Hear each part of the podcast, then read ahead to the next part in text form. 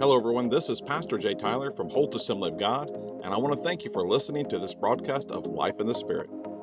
I pray that you are challenged, blessed, and encouraged as you hear God's Word shared in this message. And the Holy Spirit's the most misrepresented person within the Trinity. And I've said this earlier in the series, the Holy Spirit isn't kooky and he isn't spooky. So part five of our series, continuing in it. And uh, last week I spoke to you about uh, the regenerating power of the Holy Spirit. And just to go back a little bit and kind of give us uh, where we were and where we're going today, let's just, let's look at what, what regeneration is from the Bible. And just if you want to kind of kind of just kind of describe what regeneration is, it's really just a big theological word. It just simply means this: spiritual rebirth, producing a new beginning. It's the renewal of the moral and spiritual nature. It's the rebirth of the human spirit and our restored relationship with God. It's a work of the Holy Spirit. I think this is probably the best one. It's a work of the Holy Spirit resur- resulting in an interpersonal resurrection from sin to a new life in Jesus Christ. So that's us in a nutshell what regeneration is. That's how we would describe it theologically. Let's just look at it from Scripture. How how do we see new birth in the Scriptures? Where, where do we see that? Or, or regeneration from the Scriptures? Paul talks about this in uh, Second Corinthians five seventeen. He says, therefore, if anyone is in Christ, he is what? A new creation. A new creation. A new person. Old things have passed away. Behold, all things have become new. Regeneration is described as a new creation. Uh, Jesus spoke about regeneration in these terms in John three three, very popular passage of Scripture. Um, Jesus answered and said to him, most assuredly I say to you, unless one is born again, he cannot see the kingdom of God. Same discussion, same conversation, going down to verse seven. Look what Jesus says. Uh, John three seven, do not marvel that I say to you, you must be born again. So Jesus describes regeneration as being born again. I want you just for a moment to go back uh, to the time where you gave your life to Jesus. And for some of you, that might have been a really long time ago. Um, but go back to the, the moment you gave your life to Jesus. I just want you to think about a few things. And uh, just think about what took place when you gave your life to Jesus. Now, you might be thinking of the environment, the music, the, the whatever was, the sermon, the speaker, the church. But I want you to think about the process that was taking place in your life when you gave your life to Jesus. And here's what had to happen. Number one, you were convicted of your sins. The Holy Spirit brought conviction in your life. You knew you were a sinner and you needed to be saved. So you responded to that conviction by this way. Someone shared the gospel to you in that moment of need, in that moment of conviction. Someone said, hey, there is a way, there's a hope, there is salvation. And salvation is available through this person named Jesus. He's the Son of God. So you responded to the gospel then, and, and Jesus was presented to you, repented of your sins, and you placed your faith in Jesus as Savior. So that, by the way, is not uh, Pentecostal theology, Baptist or whatever. That's just Bible, right? That's what must take place. You must know you're a sinner. You need to be saved. You surrender your life to Jesus, and that's what, what is the introduction, so to speak. What takes place after that is, is just as important. When you give your life to Jesus, when you respond by surrendering yourself, whether you said the sinner's prayer or you just simply said, you know what, today's the day I'm going to start living for God. You made that commitment, that declaration. This should have taken place in your life. Subsequently to all that, you should have been born again. You must be born again, Jesus says. The Holy Spirit made you a new creation, and the Holy Spirit now dwells in you. Again, that doesn't, the Holy Spirit doesn't just dwell in us because we're Pentecostals. The Holy Spirit dwells in every true believer. So it doesn't matter the denomination. You must be born again. The Holy Spirit makes you a new person, and he comes to dwell in you. Now, when did that happen for you? When did that take place? When were you born again? I want you just to think about that, because that's the kind of the scenario that takes place. Again, Jesus didn't present new birth as something that's optional. He said that you must be born again. It's not an option. So you must be born again. So this is what I would ask. So regeneration is a must. Why must we be regenerated? Why must we be born again? So that's kind of where we left off last week. And I think one of the reasons why, and it's not the only reason, but it's a very important reason, one reason why the Holy Spirit makes us a new person is so that the Holy Spirit can empower us to live a new life. Romans six four, therefore we were buried with him, with Jesus, through baptism into death, that just as Christ was raised from the dead by the glory of the Father, even so we should also walk in newness of life. Jesus was res- resurrected. He wasn't resuscitated. He was resurrected to new life, and he now lives that new life. So is the same for us. We have been given newness of life. The Holy Spirit will not force us to live newness of life. Just because you're born again doesn't mean it's automatically going to take place. You have to walk in newness of life. So I think this is what takes place when, when we look at uh, new birth and we look at the reason why. I just want to mention this. When it comes to new birth, Jesus did not atone for our sins, give his life for us so that we could experience this, experience this wonderful uh, gift, this wonderful privilege of being born into the family of God, becoming a new creation, and, and the Holy Spirit dwells in us for this, that we continue in our sins and still go to heaven. That, for me, church, doesn't make any sense. Why would Jesus want us to continue to live and, and just meddle in sin, which is going to destroy us, when he's given us life, when he's come to set us free? So what happens is I think we try to sometimes within the church, within Christianity, we try to Christianize our old way of life and, and our sins. And the church today is making some of the same errors the early church made uh, when Christianity was legalized. So Christianity was legalized in uh, Rome, or by, by the Roman Empire in three thirteen A D, and Christianity went from being a illegal superstition to the religion of the Roman Empire decreed by Constantine. So the early church, in its zeal, it tried to spread the gospel this way, and this was a, a, a major mistake they made in the early days of Christianity. They su- decided to Christianize of the Roman Empire. If you're not familiar with that term, this is what Christianizing means. It's the conversion of individuals to Christianity or an entire people group, tribes, villages, all at once, converting their native pagan practices, their culture, their religious imagery, their religious sites, and holidays, and convert them all over to Christianity. You say, what does that have to do with us today? We do this to this day. I'm going to show you what I mean by that. Many churches and Christians in our nation are Christianizing their sin and their sinful behavior. Jesus did not come to save us from our sin so that we can remain hostage to our sin. Wouldn't you agree with that? He who the Son sets free is free indeed. So when we present a gospel that says this, uh, give your life to Jesus, get forgiven, Uh, go to heaven, and if you're still bound in sin, it's no big deal. That, in my opinion, just doesn't compute with the Word of God. Jesus did not save us from our sins so that we can remain hostage to sin, still go to heaven, and that's a perverted gospel. The Holy Spirit did not make us a new creation, give us new life, so that we can just go back and live the life we previously lived, just Christianized. New birth is something that's radical that takes place. We receive a new heart, and with that new heart, we receive a new desires. Are we talking about perfection here? No. But we are given a new heart and a new life. And it's not a grace or a license to sin. The Apostle Paul really fought this idea in the early church. He really had to combat this. When, when people heard about grace and, and what it meant and uh, being strangers, and really having not a great idea of what grace is. Grace, God gives me this grace, and if I sin, I get more grace. Paul goes, no, no, no, no, that's not the way it works. He addresses this in Romans chapter six, verse one. What shall we say then? Shall we continue in sin that grace may abound?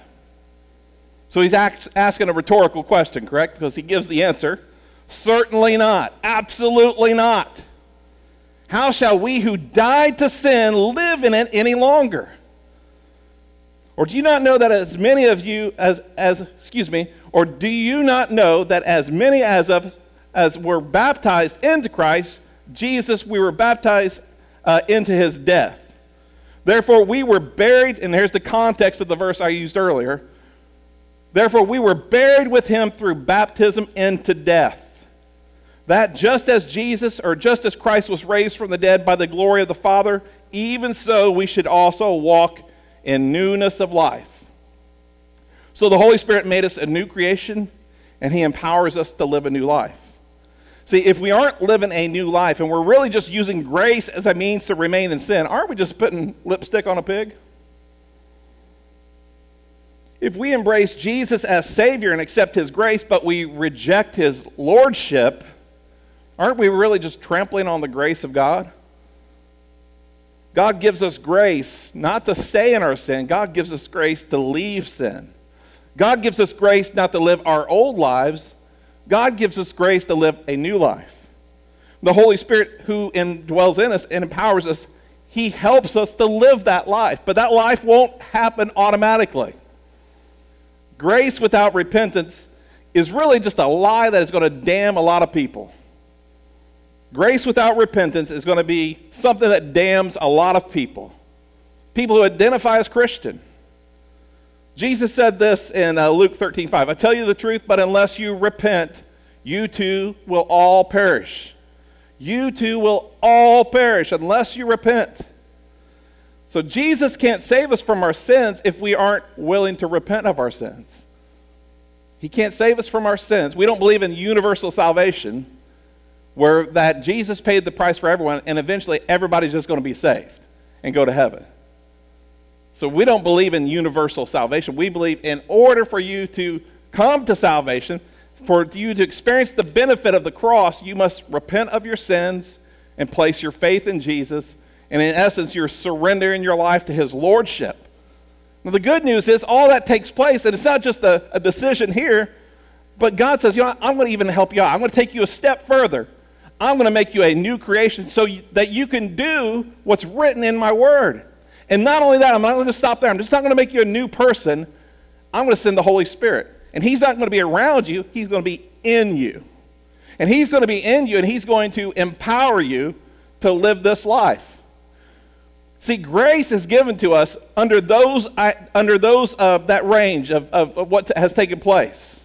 All this has taken, and then God says, here, and I'm going to help you out. I'm going to give you grace so that you overcome sin. See, I, I, it's just we are trampling on grace if we just simply come to this place. We say, well, God, you've done all this, but I, I just still can't make it. I just can't live for you still. And I would go back to this, then are you born again?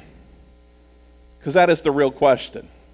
Because if you are been again, born again, you can walk in freedom. You can walk in victory.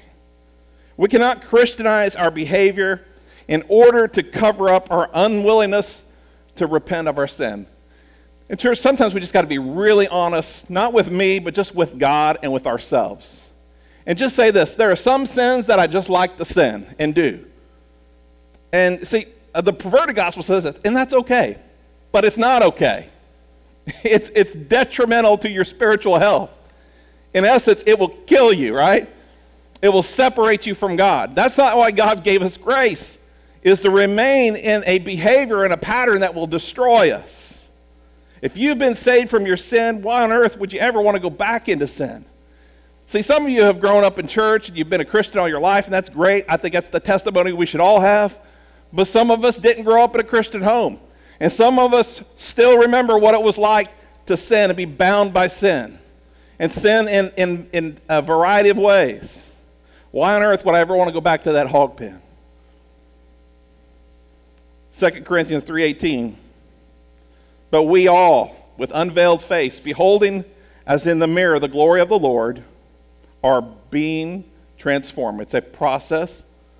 Being transformed into the same image. What image? It's the image of God, the image of Christ. So we're being transformed into the same image from glory to glory, progression, step by step. And how does that happen? Just as by the Spirit of the Lord. The Spirit of the Lord empowers us to be transformed. So how can we tr- be transformed in the image of Christ by the Holy Spirit if we're Christianizing our sin? The Holy Spirit who made us a new creation empowers us to become more like Jesus. Again, he does not empower us to become less like Jesus. The process we're talking about here is called sanctification. I know it's a big theological word, and but it, it's, it's, it's, a mo- it's one of the most important words that we have in our in our theology, because we don't believe this, that salvation is just a one and done thing and that's it. We believe salvation is something we live and we walk through daily. And that it's not this, that we've just been born again and suddenly, hey, that's it. No, we believe this, that in that state of being born again, God continues to work in us to make us more and more like Jesus, less and less like our old selves and our flesh. Otherwise, if that doesn't take place, church, we are going to slide right back into the pit of sin that we came out of. So this, too, is also a work of grace. Sanctification is the process of becoming more like Jesus, and it cannot and it will not take place without the Holy Spirit. You can't make yourself holy. It has to be a work of the Holy Spirit. We cannot make ourselves more like Jesus. You can try all you want, but you're going to fail in your own power. The human flesh is limited.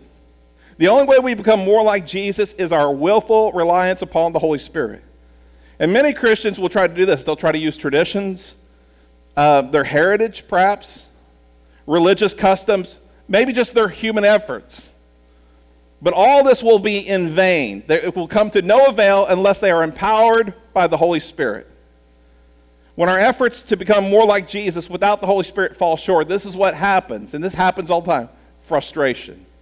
What am I going to church for anyways? Why, why am I giving this up? Why am I giving that? All those are the wrong questions, by the way, signifying there's something still wrong here. So if you find yourself asking those questions, what, what is it worth? What, you know, something is not right here still. You're, you still may not be born again, and it's okay to say that. So when our efforts, again, to be more like Jesus without the Holy Spirit fall short, we end up frustrated, we end up confused, we end up religious, because those efforts are incapable of providing real transformation. So coming to church, for instance, won't make you a new creation. Now, I want to see you here every Sunday because it's a spiritual discipline, and we should be in church. You need to be encouraged. Uh, there, there are a lot of things that take place in a church setting that cannot be fulfilled unless you're in a church setting. There's so many aspects of being a Christian that has to take place within those confines of fellowship with other believers. So I'm not saying that church isn't a priority. It is, and it should be for every believer. But unless we are committed to living in newness of life, coming to church ain't going to do a thing. Going to church, reading your Bible, praying, all that will be, listen to this, have little to no effect unless the Holy Spirit is with you, helping you, empowering you. Otherwise, again, you're just out on this journey by yourself, and God is with you as your, as your passenger's like eating popcorn, watching you as you fail and succeed all the time. That doesn't make any sense. He is the helper. Remember that earlier in the series? He helps us. He empowers us. He equips us. He's with us. He's encouraging us. So Christianity, what we handle is Christianity this way. We kind of do this kind of form in a lot of churches. We tend to educate people. We want to educate them about the Word of God. There's nothing wrong with that. But I'm just saying this, without the Holy Spirit, there's no amount of education that can make you walk in newness of life. The Holy Spirit is the agent who brings about change and transformation in a believer's life. We cannot experience sanctification unless we are born again. We cannot experience sanctification unless we cooperate with the Holy Spirit. So when we look at our world today and we wonder, what in the world is going on with our world? Look no further than this issue right here. And the blame is not the world, because the world is going to be the world. Sinners will be sinners, and they will continue to sin in egregious ways. The reason why the culture we see that is so out of control and, and everything is so P C and woke and whatever, you can't say anything anymore. You might offend this person. You might offend that person. The reason why it's so out of control is this, because the church has put this area of sanctification at a very low level. Today in our world, we call good evil and evil good. Why is that? Because the church has become silent. And when I mean silent, it's not just from the pulpit. Silent in how we live and how we conduct ourselves outside of these doors. In many Christian denominations and fellowships, we have allowed popular culture to even redefine how we present the gospel. So a gospel message is being shared that is compromised, let's say, and it's P C, it's politically correct, because we don't want to offend sinners. Now, think about this. Sinners who have offended God. Because we all offend God with our sin. You know, we're not all God's children. We are sinners. We are enemies of God. We aren't born children of God. We're born sinners, enemies. And we can't call people enemies. That might offend them. That might scare them. That might hurt them. But this, this, this is what we're saying. This is what the Word of God says. Why would we ever want to compromise the Word? See, the reason is because we want to try to be the Holy Spirit. And you and I can't be the Holy Spirit. God forbid that we may tell sinners the truth, and they hear the truth, and they're set free by the truth. We can't lure people into experiencing new birth. Come on, come on. It's not so bad once you get in here. Can't do that. You can't be the Holy Spirit. Good intentions. You know, what's the old saying? Hell is full of good intentions, right? It's full of good intentions. Good intentions, but we what we do is we compromise the gospel. Because you can't lure someone into, into just total surrender. Because that's what it requires. That's what salvation requires, is surrender. Can't lure people into that. Because what happens if you lure people into that and you're like, oh, all you got to do is say this, believe this, that, and you're good. And then you get involved in Christianity and you're like, well, there's more to it than this, isn't there? You bet, buddy. You were sold a bill of goods. You were, you were shortchanged. And what happens is people walk away from Christianity feeling duped, or they feel like they're, you know, they haven't experienced new birth. They're just simply educated. And I'm missing something. Why is there this hole still in me? Why do I stop this? This I feel bound, and I feel just troubled all the time. Because we have lured them into a false gospel. That's why. So we can't educate people to be born again. Only the Holy Spirit is capable of sanctifying and transforming that person. So when the church condones sin on any level, or we compromise, we, we compromise the integrity of God's word when we do that. If we are fearful of ostracizing sinners because our message may offend them, the church is complicit in their judgment. We are complicit in their judgment. See, sinners won't repent unless they know the truth. Jesus said, "You again, you shall know the truth, the truth shall set you free." When we compromise the message and we lower the bar of repentance, we are trying to help the Holy Spirit be the Holy Spirit.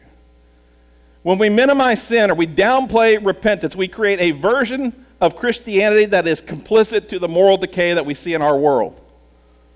So the root word of, of the word sanctification is sanctify. And that's a word we find throughout the entirety of God's Word, Old Testament, New Testament. I'm just going to concentrate on some New Testament examples, and if I were to share all of them, we would be here all day, and you don't want to do that. So I'm just going to pick out a few. So the word sanctify is the root word of sanctification. Here's some great examples that we find in God's Word. First Corinthians chapter one, verse two. To the church of God, which is at Corinth, so a church just like ours in the city of Corinth, to those who are what? Sanctified, set apart in Christ Jesus. And look at this, called to be saints, holy ones. This is what we're called. This is why we're set apart, to be holy. With all who in every place call on the name of Jesus Christ, look, our Lord. Do you know the word Lord describing Jesus is used way more than Savior? Lord is the term that is most used for, to describe Jesus. But we like the Savior part though, don't we? But forget about that Lord part, that Master part, that King part. But unless Jesus is Lord, we won't be transformed. So we are sanctified, we are set apart for God. Look at Second Timothy two twenty-one. Therefore, if anyone cleanses himself from the latter, he will be a vessel of honor. Look at this, sanctified, set apart, and useful for the master, prepared for every good work. We are sanctified or set apart to become a vessel of honor, fulfilling the plans and the purposes, not of us, but fulfilling the plans and purpose of our master, who is Jesus. Hebrews ten fourteen. For by one offering he has perfected forever those who are sanctified? No. Being sanctified. Progress, a procession. It's, it's, take, it's, a, it's a beginning and an end. That ends when we get to heaven, when we step in the Lord, when we're transformed forever. But until then, we should be changed from glory to glory. A progression, a process. We are sanctified and we are being sanctified. So we're being sanctified by the Holy Spirit. It's an active process of us getting further and further away from sin and closer and closer to Jesus. Further and further away from this world, closer and closer to the kingdom of God. And the Holy Spirit empowers us to do this. Sanctification, it all hinges on our cooperation with the Holy Spirit. Sanctify, the word, it means to make holy. Uh, it signifies being set apart for God. And this is what God does to it. He, again, He calls us out of the world. He pulls us out of the world. He saves us. He makes us His children. And then He sets us apart for a purpose. And then we have to grow, mature. We have to be transformed into that purpose. So when we experience new birth, God sets us apart from this world. Thank God for that. No longer are we sinners. No longer are we enemies of God, but we're children. We're born into the kingdom of God. We're set apart to fulfill His plans, His purposes. While this is true, and while we've been set apart from the power of sin, temptation does not go away, does it? Just because you gave your life to Jesus doesn't mean you are exempt from temptation. But since we are born again, and since we are set apart from sin, the Holy Spirit can empower us to live separate from sin. Look at this, Romans six fourteen. For sin shall not have dominion over you, for you are not under the law, but under grace. And by the way, grace is not an excuse to sin and allow sin to have mastery in our lives. That's completely opposite of what's just said there. Grace is the opportunity for us to have mastery over sin. Boy, isn't that a perverted gospel that's preached the other way today? But it's opposite of what the word says. For sin shall not have dominion, power, mastery over you, for you are not under the law, but under... It implies this, if you're under the law, then you are bound, and grace is of no effect. But grace, if you're under grace, it should have a freeing effect. Not a freeing effect, I can just go sin all I want, still go to heaven. No, it's this freeing effect that you can live for Jesus, newness of life, become more like Him. The Holy Spirit will not make us separate ourselves from sin or this world. Now, He'll set us apart, but if you want to go running back to it, He'll allow you. We have to cooperate with the Holy Spirit. He won't control us. We're not, we're not pawns that He's moving. And there's coming a day of judgment to this world, church. And God will judge this world, and it will all pass through fire. Holy fire. And whatever is left will be pure. Whatever is not pure will be consumed. Second Peter talks about this, chapter three, verse ten. But the day of the Lord will come as a thief in the night, in which the heavens will pass away with a great noise, and the elements will melt with fervent heat. Both the earth and the works that are in it will be burned up. Therefore, since we all have these things will be dissolved, what manner of person ought you to be in holy conduct and godliness? Man, just look at that verse for just a second.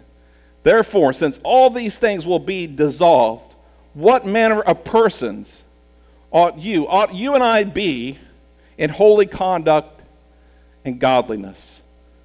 Looking for, the, looking for and hastening the coming of the day of God, because of which the heavens will be dissolved, being on fire, and the elements will melt with fervent heat.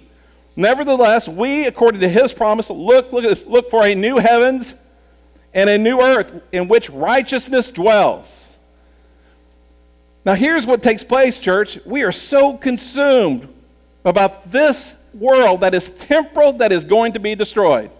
You know, again, I think we should be good managers of our planet. And this is not an environmental, environmental message, okay?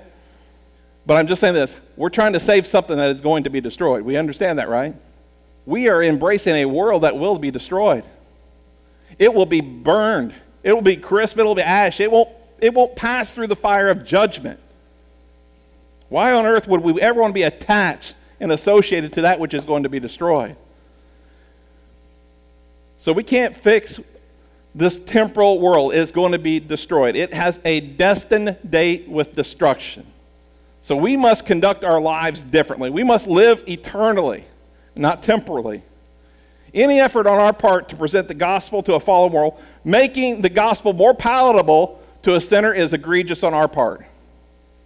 If we shy away from using words like this, sanctification, uh, holiness, godliness, and righteousness, because those words might be offensive, then we are doing a disservice to the lost, and we are misrepresenting the nature and the character of God. See, the Holy Spirit convicts a sinner of their sin. We don't convict the sinner of their sin. That's the job of the Holy Spirit. The Holy Spirit draws a sinner to repentance. You and I can't bring anyone to salvation. The Holy Spirit, by the way, the first name, the first word we see in his name is what? Holy. He's holy. He, we can't separate holiness from God because he is holy. He's the Holy Spirit. So if we minimize sin, if we downplay holiness, we misrepresent the nature of God, which is holy. The church can act like the Pharisees by setting the bar of godliness so high, and if you'll recall this, their idea of righteousness was so high that even Jesus himself couldn't fulfill their ideology of, of righteousness. So we as the church have to be careful. We can't set this bar of righteousness so high that not even Jesus can pass through it. And boy, some of you have encountered that. We can, that's this ugly religion, right? Pharisees. And that's what takes place. So there's no way, there, you always feel like fail, fail, fail, judgment, critical, uh, condemnation. It's not what we're talking about. But on the flip side of that, we can set the bar of godliness so low that there's really no requirement for true repentance. And one just comes to Jesus by simply saying yes and amen. Yes, I believe this, and sign my name on that card, I'm done. But there was nothing that took place here in the heart. So how can that person be transformed because they aren't born again? You and I don't need to water down the Bible, nor do we need to make our traditions or personal beliefs rise to the level of Scripture. We simply just need to preach the Word and let the Holy Spirit be the Holy Spirit. Listen to what Jesus said to the Pharisees in Matthew twenty-three fifteen. Again, people who are trying to be the Holy Spirit. Woe to you, scribes and Pharisees, hypocrites, for you travel land and sea to win one proselyte, and when he is won, you make him twice as much, much as a son of hell as yourselves. Church, we have to be careful that we aren't making people twice as much a son of hell as we are. I'll give you an example. If we make a compromise on preaching biblical sexuality, we do a disservice. We do a disservice to those who are hearing the word, and we do a disservice representing the word. So I'll give you an example. And I don't understand this. Why would we, why would we water down what the Bible says very clearly about sexual sin? It's beyond me. I've preached on this subject before, and there was one time I preached on this subject, had no clue. I was basically preaching this. You can't be shacking up with someone and go to heaven. And I, lo and behold, I didn't know there was three couples in our church at that time who were shacking up. So two of those uh, couples got pretty offended. Hey, listen, I'm not a rocket scientist. When, when, when you uh, pretend to be married and you even put your last names as the same on Facebook, I'm assuming you're married. You know, I, I, I don't have time to investigate everyone's personal lives, nor do I want to. So these people thought I, would be, I was being offensive to them, had no clue, no clue. So they got mad because I preached on you can't shack up and go to heaven. So those two folks got offended. They left our church, and uh, they went somewhere else, and they're not even playmates with those same people. They're playing with someone else. But one couple said, you know what, we, we're wrong about this. We need to get married, and they're still married to this day, praise God. Made a covenant with each other. So I'm just saying this. Why, why would we ever shy away from the Word of God? You say, well, you offended two people. I didn't offend two people. The Word of God offended two people. So we don't need to preach and teach holiness with a red glare of fire and fury in our eyes. No. We need to preach and teach about holiness with a tear in our eye full of compassion. God did not save us, make us a new person, and send us the Holy Spirit to empower us to live a sinful life. Again, I don't know about you. It's been a while, but I still remember what sin smelt and felt like. And I don't want to go back there. And I don't want anyone to slip into that pit, because it's a horrible place. God has called us out of this world, and he set us apart to be holy. Look at this, First Peter one thirteen. Therefore, gird up the loins of your mind, be sober, and rest your hope fully upon the grace that is to be brought to you at the rev- revelation of Christ, of Jesus Christ. Look at this, verse fourteen. As obedient children, not conforming yourselves to the former lust, as in your ignorance, but as he who called you is holy, you also be holy in all your conduct. Not some of it. No, some of it's all right. We, God doesn't care about that. We just Christianize that. holy in all your conduct. You say, I, I can't do that. Are you born again? Yes, you can do that. See, if you're born again, you've been made a new person. The Holy Spirit dwells in you, and He will help you. Again, being holy in all your conduct doesn't mean you make mistakes. It doesn't mean you're perfect. See, you can fool me, you can fool anyone else. You don't have to be very smart to fool me. But your walk with God is personal. Your work, walk with the Holy Spirit is personal. And He knows what you think, what you feel, how you do things in private. Verse sixteen, because it is written, be holy, for I am holy. God is holy. If you're born again, He has set you apart from, from sin, apart from this world, and He empowers you under grace to be holy. So when we indulge in sin, we grieve the Holy Spirit who dwells in us. And I don't, I don't know if this takes place with you, but when I mess up, and I, perp, if I, I mess up and I know that I shouldn't, I feel something in me. Or this will take place. Sometimes I'll do this. I'll just kind of pass it over. But later on, I just feel a, a, just a nagging within me. A nagging. A, just an, an uncomfortableness. And I know what it is. The Holy Spirit is grieved. And He's like, Can, you, let's, let's talk. The more you deny that voice, the more you push Him further away, the more you get callous to Him. And that is a dangerous place, church. That is minimizing the power of the Holy Spirit. So if we think living holy is impossible, too difficult, or unnecessary, again, I would question, are you born again? I would question if you are born again. So God is holy and He calls us to be holy. Again, the Holy Spirit who dwells in us, He is holy. The Holy Spirit who dwells in us empowers us to live holy. God has set us apart to be holy. Matthew five says this. So I want you to think about, I'm just dealing with things that are keeping me in a place where I don't have freedom, or I feel like I'm trapped or I'm bound by something. So it says this in Matthew chapter five, verse twenty-nine. If your right eye causes you to sin, pluck it out and cast it from you. Now you say, well, you might be thinking, man, there might be a bunch of us around here that are missing an eye.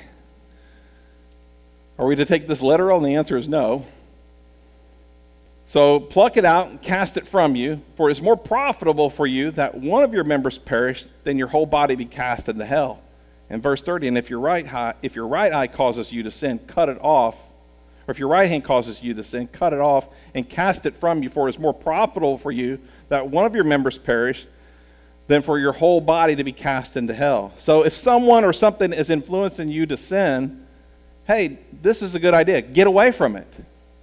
Get away from it. Pastor, you don't understand. I need this to do my job.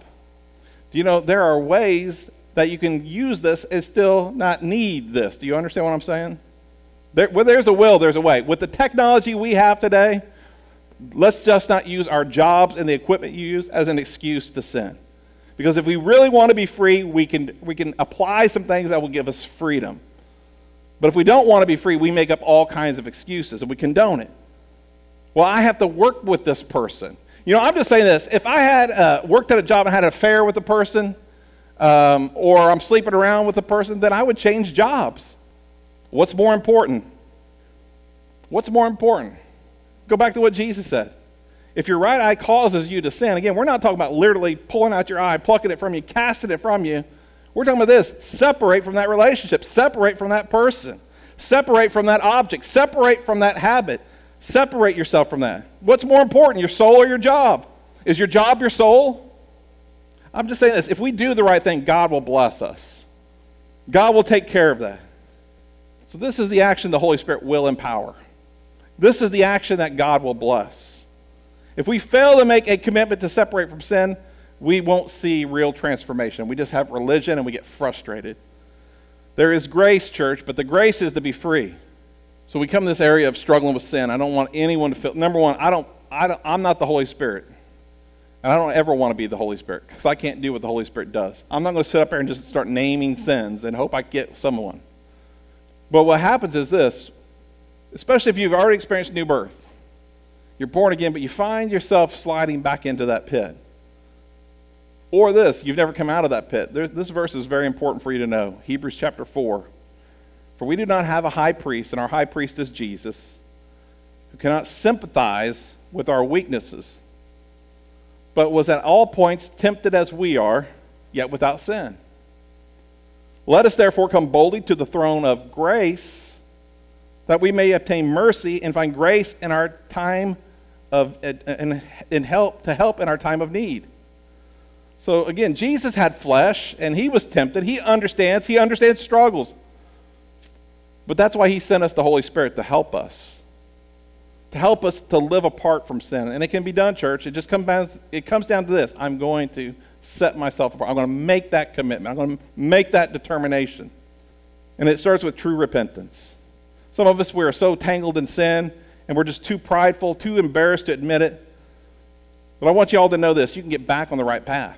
You can get back on the right path. First John one nine, if, if we confess our sins, he is faithful and just to forgive us of our sins and cleanse us. Boy, isn't that important?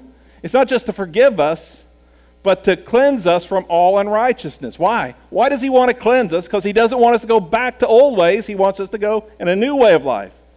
So we commit ourselves to be holy. We commit ourselves to relying on the Holy Spirit. We separate ourselves from sin. We draw closer to God. We repent. God will empower that. God will give you grace that you can overcome.